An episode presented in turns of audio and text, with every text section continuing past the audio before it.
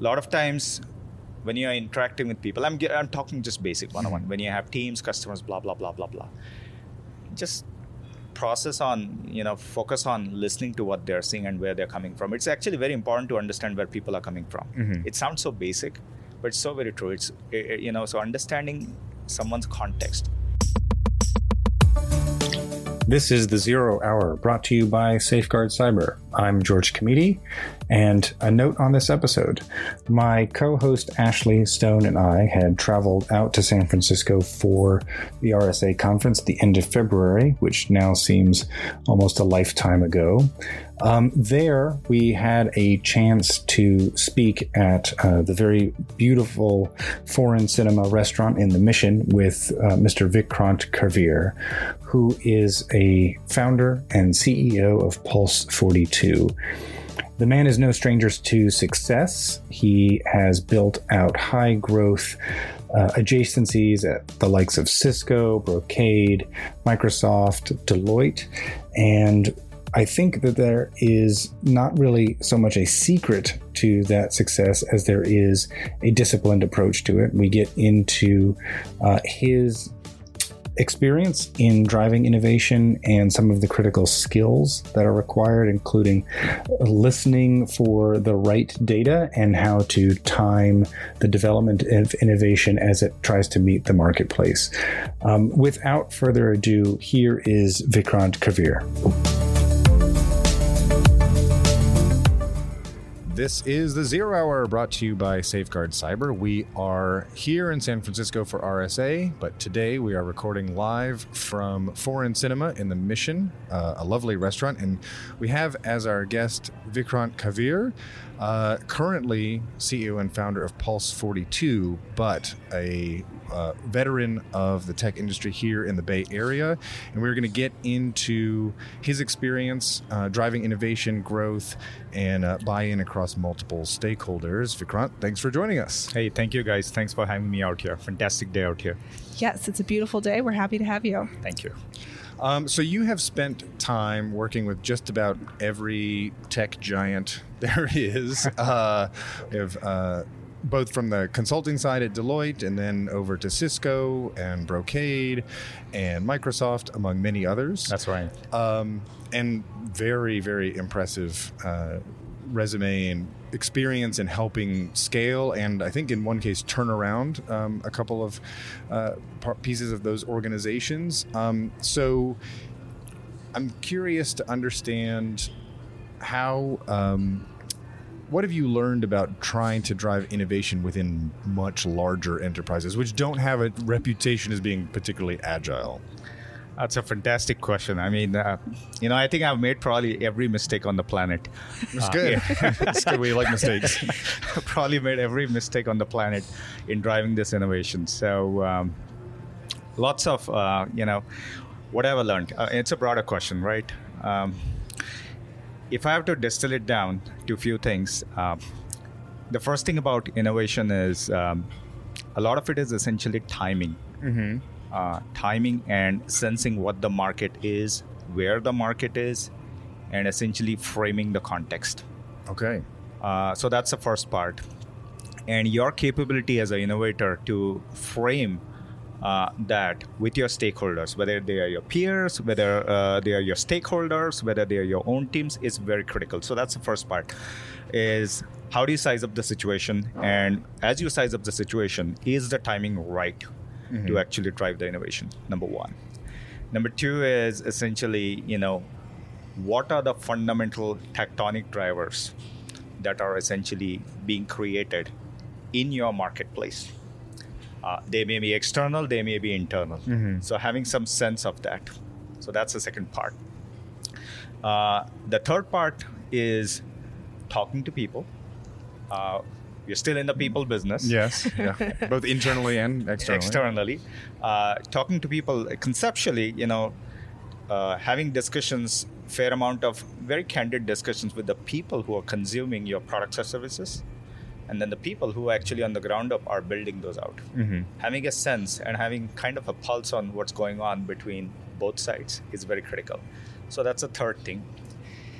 The fourth thing, where I think I've made a lot of mistakes, Okay. fast is uh,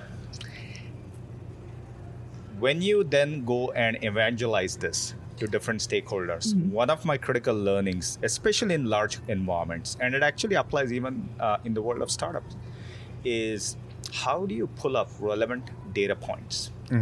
Uh, you may not have actual factual data because what you're trying to evolve towards is a future state.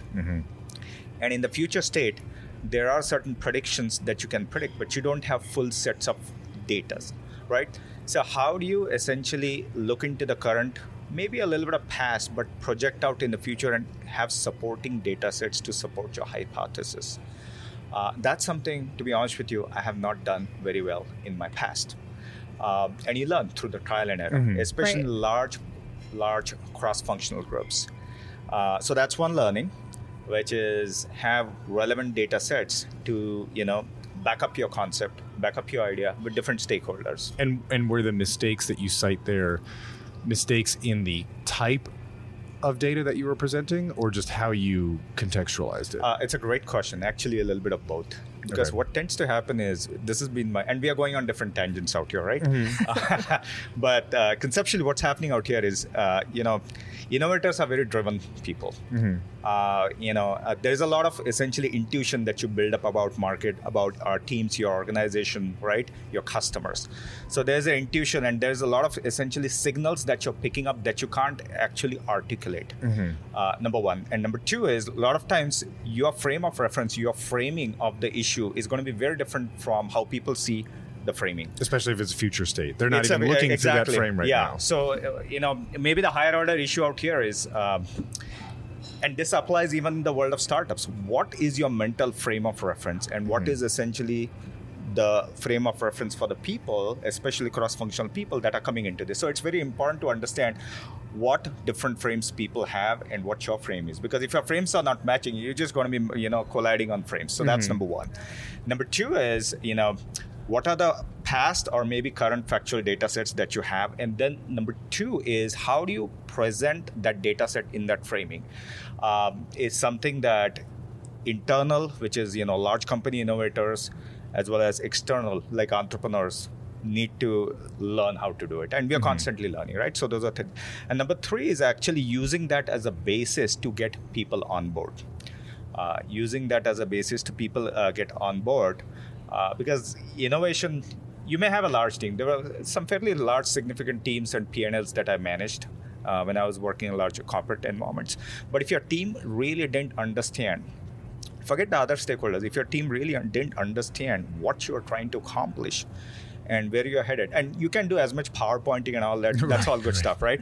But beyond one point you know it has to come from within. And you know i guess what i'm trying to say is you have to spend a lot of time actually bringing up people up to speed or understanding where you're going in the journey. And so they become participant in the journey and helper in the journey rather than essentially pulling you back. Right. That's good. Um, in trying to drive these innovations or uh, enabling or securing new technologies, um, have you established a pattern or a checklist? Like, what are the the milestones that you pass where you begin to see, like, okay, now this is where people are getting on board? Or, Yeah. Um, I think um, my frameworks may not be very precise, but let me tell you what my instinctive frameworks are. I think the instinctive framework starts off with it's like this whether it's essentially uh, in a large environment like Cisco or Microsoft or other places, or whether it is in my current uh, you know startup uh, state. The first thing is as as an entrepreneur, whether you are within a large company or a small company, I think it's very critical that you stop the noise in your head. Uh, and you are present in the moment. It's very critical because what tends to happen is if you are not present in the moment, there's a noise and there is a backdrop, uh, you know, going on in your head, and that does not leave you open to opportunities that you may pick up in very simple conversations. Because some of these things, like some of the most, I'll give you a, a you know a real example Yeah. uh, probably 2009 in one of the very large companies that i worked with uh, there was a big debate on there were debates on two points actually at the executive level one is is this cloud thing real Yeah. This is 2009. Yes. There was like uh, you know Yes. ferocious debates between my peers. Yeah. Spoiler alert, Yeah. it, it is. But yes, do continue. And the debate was like, hey, data center virtualization is cloud. Mm, okay. So that's number one. And number two, if there is something like cloud, will people buy compute, storage, you know, processing cycles from outside prem? It's never going to happen. People are never going to give up control. Security, privacy, eh, not going to happen, right? So two order, big orders, right? It's kind of interesting, right? So I remember we were having a dialogue in uh, a restaurant in Palo Alto, uh, and I was the exec sponsor for one of our uh, customer environments, and we were sitting over there, and somebody called up, and the Western Region uh, territory manager got a phone call, and uh, he put it on the speakerphone, and one of his guys from Southern California had called him up, and he said, "Guess what? My customer." It's a fairly well-known customer in Southern California. They just bought 3,000 servers from Amazon. But point is, it may be as explicit or it may not be explicit, but sometimes these tiny things that are happening around you, uh, as an innovator, you got to be in a position to pick those up and hone in on this. So that's the first part of being open. Uh, sorry, I got no, lost. that's there. No, that's great. that's good. great. More signal, less noise. About, uh, yeah. Anyways, I, I think I lost my train of thought. So continue with your question. Oh yes. Well, I, I was just thinking like, um, so that's I, I like that from the individual innovator's perspective in trying to quiet the mind and, and be receptive to these signals that you may not uh, be aware of until they show up. Yep. But institutionally inside the organizations, have you seen or experienced kind of this checklist like i know if i can win that person Yep. or if i know when they start asking these types of questions that's sort of like oh i've already got them over this threshold and now it's a you know i just have you established a pattern of behavior Absolutely. Okay, sorry. I got lost in my train of thought. so the first thing is actually look for signals. uh-huh That's number one. Number two is then what you want to do. At least that's what I've done. I'm sure there are guys or gals who do much better job than I do. But generally speaking, for the innovator community, you know what you tend to do is then you go and validate it very rapidly. Mm-hmm. And you want to do it fast because this is a lot of it is timing. And for that to happen, the frame of reference is whether you have a big job or a small job, whether you have one report or thousand report, doesn't matter. You got to have an informal network. Mm-hmm. You got to have an informal network, and this is especially true if you're an exec in a large company. Uh, your real power comes from your informal network. How you can, f- in the fastest we reach the ground level on sales, you know, maybe the marketing, maybe the engineering across the organization to quickly size up. Okay, can I have 20 data points to figure out if uh, what I'm sensing out here is happening or not? This happens as an entrepreneur too. There are 20, 25 environments you want to quickly call and figure out, hey, do you have this problem? Do you have this problem? Do you have this problem? So that's the second part. So the second part of this is acting on a signal, an instinctive signal, and seeing if this is true. Sometimes it's true, sometimes it's not true.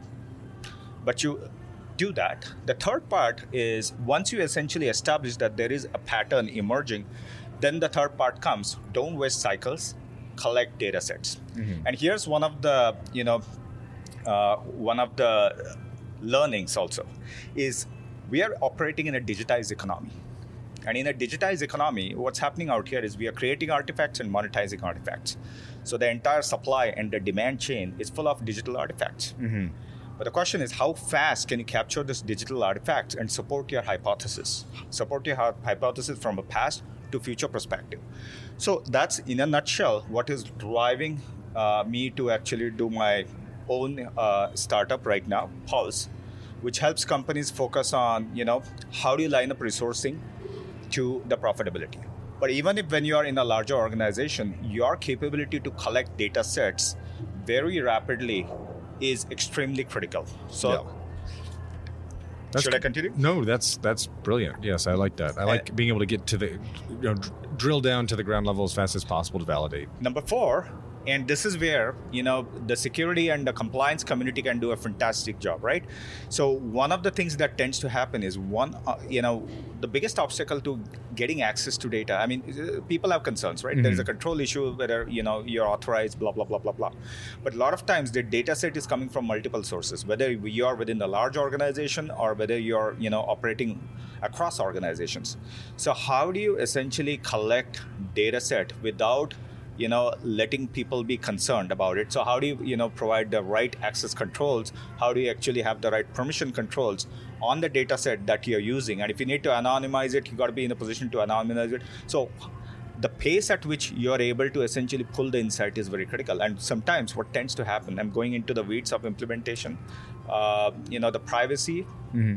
uh, uh, of that data set or whether you have rights to actually access data set becomes an issue. And that becomes one of the biggest hurdles when you are actually driving innovation. Uh, well, this sounds like something very similar to what we've seen is yeah. that you have entire parts of an organization whose remit and mandate is to innovate, go fast, chase growth. Yeah.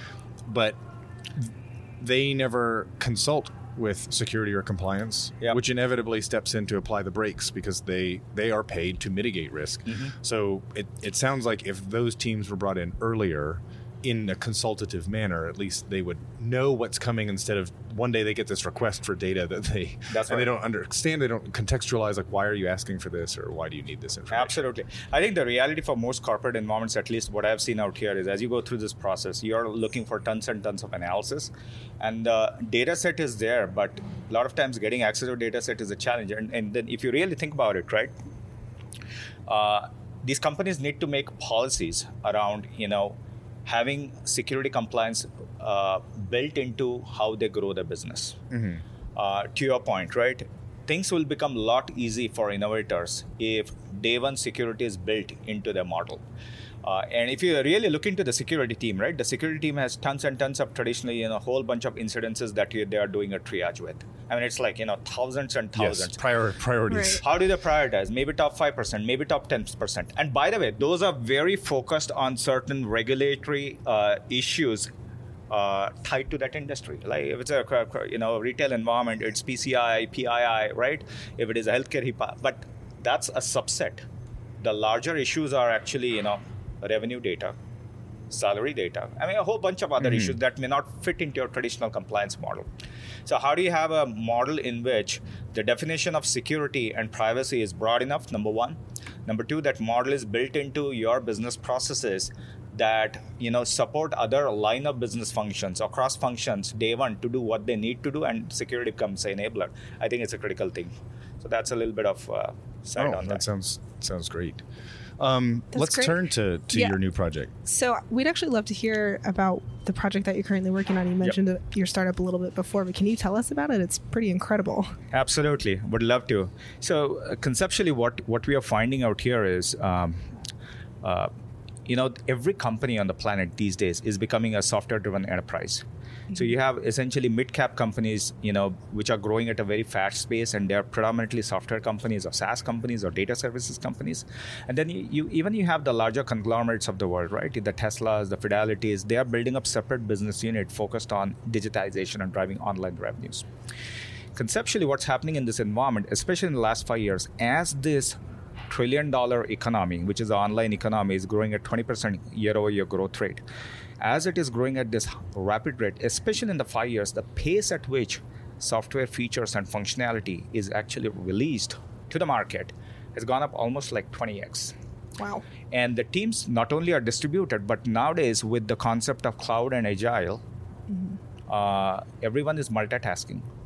Uh, and then the the software, the rate and the, the way the software is essentially being delivered, it actually looks like a complex fabric.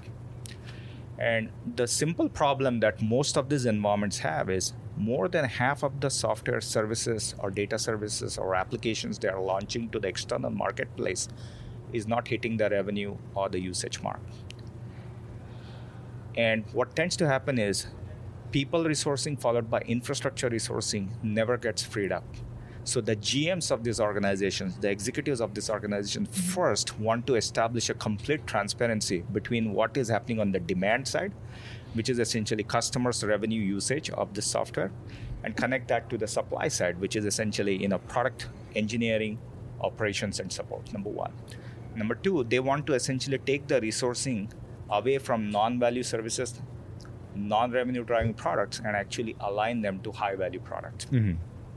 Uh, and number three out here is they want to essentially measure what is happening in terms of quality right? There, there's a lots of signals that customers give but they never get fed systematically into the supply or the development operations and scaling of the organizations. Um and then there are other facets to it. So this is the problem statement that this new venture is targeting.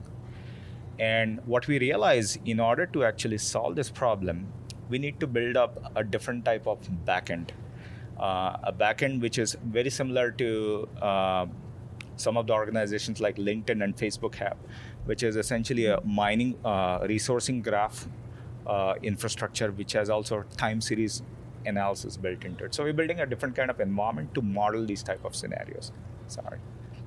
That's great. So you're you're saying you're trying to understand, take all this information, and then figure out what products are working and what's not, what's feeding that bottom line. Bingo. So simple outcomes that these environments uh, want is uh, they may have uh, their revenues might be 100 million dollars to 10 billion dollars.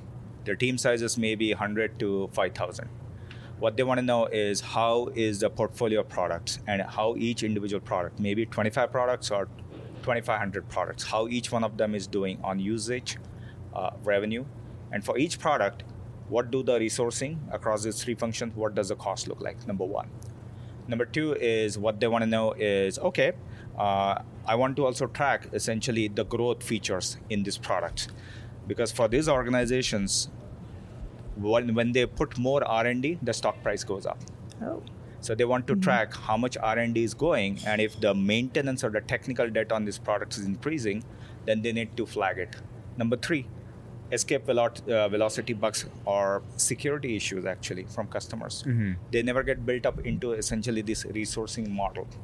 So having essentially literally a dashboard where all of this comes through and they can operationalize it within the team, that's a product we are building. That's incredible. Yeah, that is. I'm just to, sorry. I took a moment to try and visualize the fabric and the data. It coming is out of actually it. a graph. If you look at the visuals, it's actually a collection of infinite points. Mm-hmm. Um, and the team that is building has, you know, uh, some of the guys actually came from NASA and uh, Air Force. Uh, so a lot of this is essentially, you know, next generation infrastructure. But there's a lot of essentially business IP modeling that we are also doing Mm-hmm. On how do you actually model a digital, uh, digitize enterprises. Yeah, and I think this Right. comes back to um, this is kind of on the supply side and like the creation side, but basically, well, it's the it's a different side of the same problem, which is that the technology is adopted at such a quick rate Yes. that there isn't a lot of time to reflect on either in your case production or on where we work on the investment in that technology it's just like acquiring channels acquiring technology That's right. and uh, focused on the vision of growth or whatever but not taking the time to then self-analyze like is this worth the investment did we just sort of bolt a shiny object onto the, onto That's the right. enterprise That's right. Um, yeah So actually collecting data sets from multiple channels because there's so much interaction. And then in that, I, I think what- what you guys do is not only capture the interaction, but also understand where the exposure points are, right? Yes. Where the risk Exactly. points are. How do you Yep. mitigate the risk around it, which is what you guys do, right? Mm-hmm. Uh, yeah. And uh, from our standpoint, one part of that is that, and how do you essentially operate on it? How do you operationalize it with the team that is actually building that out? Yeah, I, I want to return to this notion of, of timing being critical to innovation and kind of creating demand at those critical moments. And so you spoke a little bit about uh, being able to recognize the signals and then being able to validate it very quickly so that you can move fast. Um, in terms of you, you spoke about the, these sort of ancillary signals, but is there a way that you have of um, recognizing that demand very clearly, like a, a litmus test that you use, or dare I say a Rosetta Stone for deciphering the, the demand? I think um, I I think um, I would say the investor community in Silicon Valley is fairly sophisticated. Uh, Yes, I think we, I think that's fair to say. that, that- that's uh, they're fairly sophisticated in uh, you know truly assessing whether entrepreneurs uh, have a good handle on what the demand is and where the demand could be. I mean, conceptually, the way I see this. Um, so part of it is essentially truly understanding which persona truly cares about the pain point that you're solving. Um, everyone talks about that. It's kind of hard to do. Uh, and a lot Yeah, of it- 'cause if it was easy to do, we'd all be billionaires. Exactly. so, so it, it requires you to be brutally honest and not drink your Kool-Aid. So that's one part of it. Uh, number two is it's also critical to understand what additional personas are influencing that decision. Uh, so that's one part of it. The second part of it is essentially if you are generating value, if you are generating value, there are two parts to the value creation. One is you know someone who actually uses what you're building, and someone who actually consumes it. And what I'm trying to say is, as an innovator, you may be a big company or you may be a startup. You're building products, but the consumption is happening. But for the consumption to happen, there are people who will actually use it on a day-to-day basis, and then there are people who will essentially consume that and make essentially a larger decision. So, as a, as an mm-hmm. innovator, you have to figure out: Are you solving a hundred thousand dollar problem, or are you solving a multi-million dollar problem? And sometimes the answer is both. So you have to essentially have a simple strategy where you're going to make it easy for the people who are going to consume it, easy to use, and then the people who are going to write the checks, essentially easier to essentially justify the checks. Which brings to the question that you're asking is, if there is value, then the people who are writing the checks, right? Not the people who are adopting, mm-hmm. but the people you got to be in a position to say, hey, you know, how much value and how much investment are you going to make in this new capability? And there's nothing wrong. I mean the, that's the hardest part sometimes. Internal innovators or external innovators have a hard time doing it. That's not to be confused essentially with driving adoption. Everyone understands. You got to drive viral adoption in this day and age but there has to be a value and it has to be you know commensurate with what you're delivering to Right. them. Yeah, I like that idea of a multi-layered uh, game that you have to play because the end user is saving hundreds of thousands of dollars or Yep. gaining it, but the the person who signs the checks has to be able to see how quickly can Right. I ingest the data and make a decision that moves a, a ship rather than just like a boat, you know, just like like a really big change or a, a functional capability that they've never had before. that's right exactly That's great. So, how do you actually support a champion to take advantage of this new opportunity? You've, you've got the demand; they know it's there. How do you actually get them to to take advantage of it? Um, I think it's a great question. Um, I'll just reflect on my own experience. What has actually Great. worked is taking the concept and literally building a prototype on it.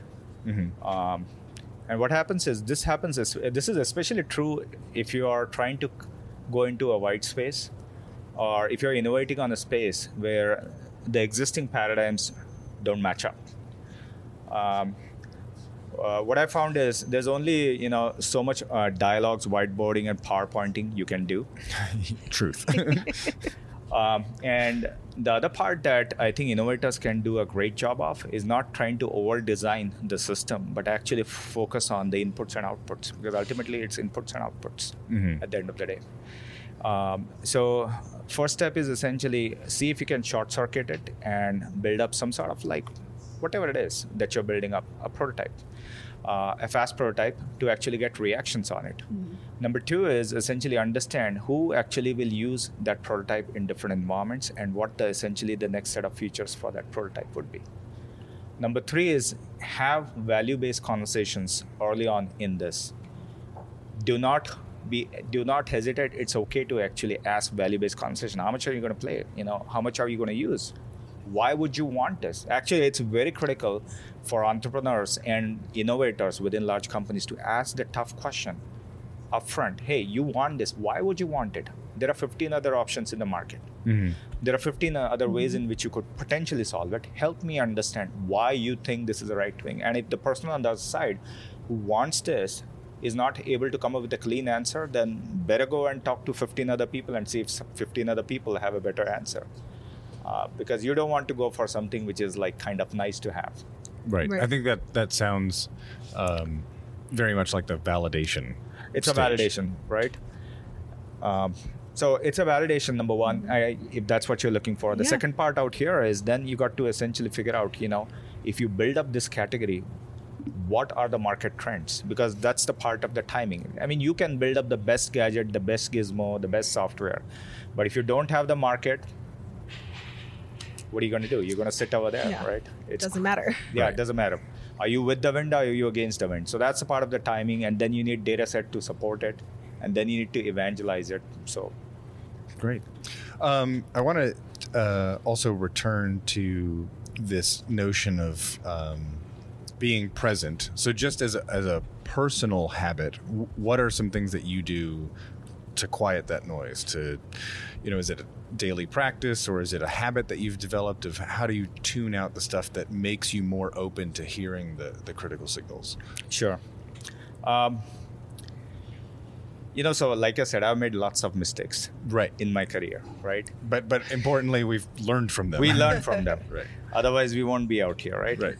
Uh, so I'll go from bottoms up, right? Basic thing, right? Basic 101.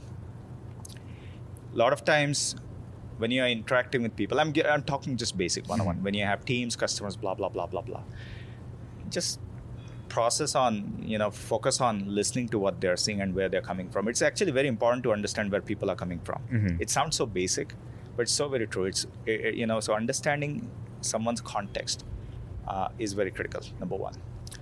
Number two uh, is to get to that state of mind. What I do actually is, you know, I find activity in which I can focus 200% on, right? So sometimes physical activity like workouts, outdoors, uh, meditation. I think these things kind of help a Mhm. lot in calming the mind. So that's number one. Number two is everyone is ambitious.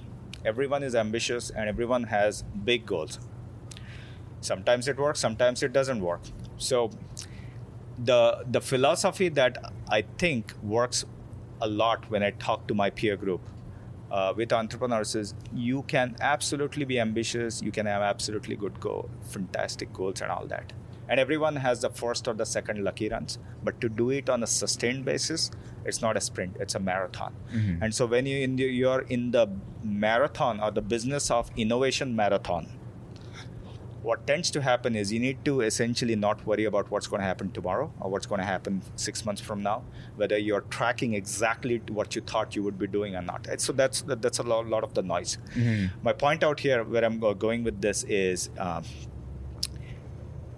what I find my peer group and myself do the best is your capacity to hyper focus number one and your capacity to hyper deliver in that present moment actually creates a huge difference on whether or not you will actually make it past this phase into the next phase That's right. Okay.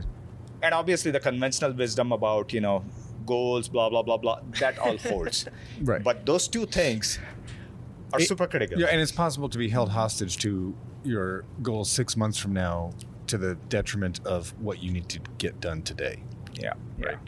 Um, yes, I'm intrigued by the listening aspect. Again, the easy things are the hardest to do well. they're the hardest um, I was uh, heard an interesting take on listening, and it was like, don't uh, when you enter a conversation. A conversation is an opportunity to explore another person's mind. So don't spend the conversation waiting for your chance to say what you want to say Mhm. or or looking for the counter argument that you can do, you know so i i take that be present um, both you know critical for life but evidently critical also for business It is, if I may, right on this one. I know you might be running. Uh, in a large environment, it's uh, very hard mm-hmm. because, especially in a large environment, uh, a lot of times there are conflicting points of view, and oftentimes the perception is that whoever essentially has bigger voice uh, gets to say more, and it kind of creates. I've seen it with myself in my own career path. It kind of creates a paradigm where you want to voice first and listen. What I find is, in the short run, it might give you benefits. In the Mhm. long run, I don't think it helps. Right. Yeah, because ultimately you will need all those other people to. You need to- other people. Your peer group is. You need your tribe. Yeah. Yeah. Yeah. Um, great. Well, we're we're wrapping up, but the last question here is a, is something that uh, a lot of people face, both on the innovation front, among our clients, among just about anyone adopting a new technology. There's a lot of decision making. We've talked about getting stakeholder buy in. What about day two, right? It's like, all right, we've got everybody on board, we've got the technology, we've implemented it. Now what? That's sort of the question that I'm interested to hear your take on in terms of how do you then develop the processes to, to use it in a reliable manner, etc. It's actually a great question, right? Because day two is when the real life starts. right. So, uh, and um, you know, usually what I've seen is uh, not many of us actually think about day two. So uh, that's number one. And um, day two almost requires you to truly understand. I don't know if this is what you're looking for, but day two truly requires you as an innovator to understand the whole life cycle in which you're fitting your new product or service mm-hmm. number one and number two how the consumption of that product across different stakeholder organizations is going to happen um, and then as you think through it, it, it's a logical process sometimes. You have to follow you have to have some institutional domain you have to talk to people but you have to understand what the flow is. Uh, many of us don't do it. I have also not done it rigorously but then you're forced to do it because mm-hmm. if you don't do it you got into issues. And there are some pretty obvious things that show up uh, in that one in day two. One of the pretty obvious stuff is uh, essentially, among other things that I've seen, is basic usability of products. Uh, another pretty obvious stuff, and that becomes a big blocker, is uh, someone has an issue on privacy. Uh, how do you? I mean, this is especially mm-hmm. true of data-driven yeah. businesses. Where, where, who gave you? Ac- what, what, what am I looking for? And then you know, and day two, the you know the you know the fire drill and the firestorms start happening and then you know you kind of find you find yourself back to you know day zero minus two yes that's right so uh, you know i think if i have to say it you know basic things is like usability security compliance uh, you know triaging through essentially what your product is exposing and how you're going to condense it because people don't have time and bandwidth mm-hmm. uh, are some of the critical uh, things that tend to be overlooked uh, from day two perspective. Great. That's great insight. Really helpful to remind people it's about privacy and security alongside innovation. Yes, absolutely. That goes hand in hand. Yeah. Great. Well, thank you very much for the time. Uh, we have loved it out here in SF. It's also brilliant to, to meet people who are um, the ones that we will read about in the magazines, uh, the entrepreneurs, the ones driving the change, and very grateful for you uh, sharing your experiences as well. Thank you. Thank you. Thank you, both of you. Okay, thanks, thanks so for much. Joining. Thank you. And that does it for another episode of the Zero Hour brought to you by Safeguard Cyber. As always, we are grateful to Abby Bruce for sound design and production, Mattias Zuffoletti for our theme music, and to our guests for lending their precious time and their expertise and insights. Um, I just want to say during this challenging time that we are grateful also to the first responders and the men and women in the hospitals on the front line. Stay safe, stay healthy, stay strong, y'all. We'll be back. We will return with another episode soon, but until then, this is the Zero Hour signing off.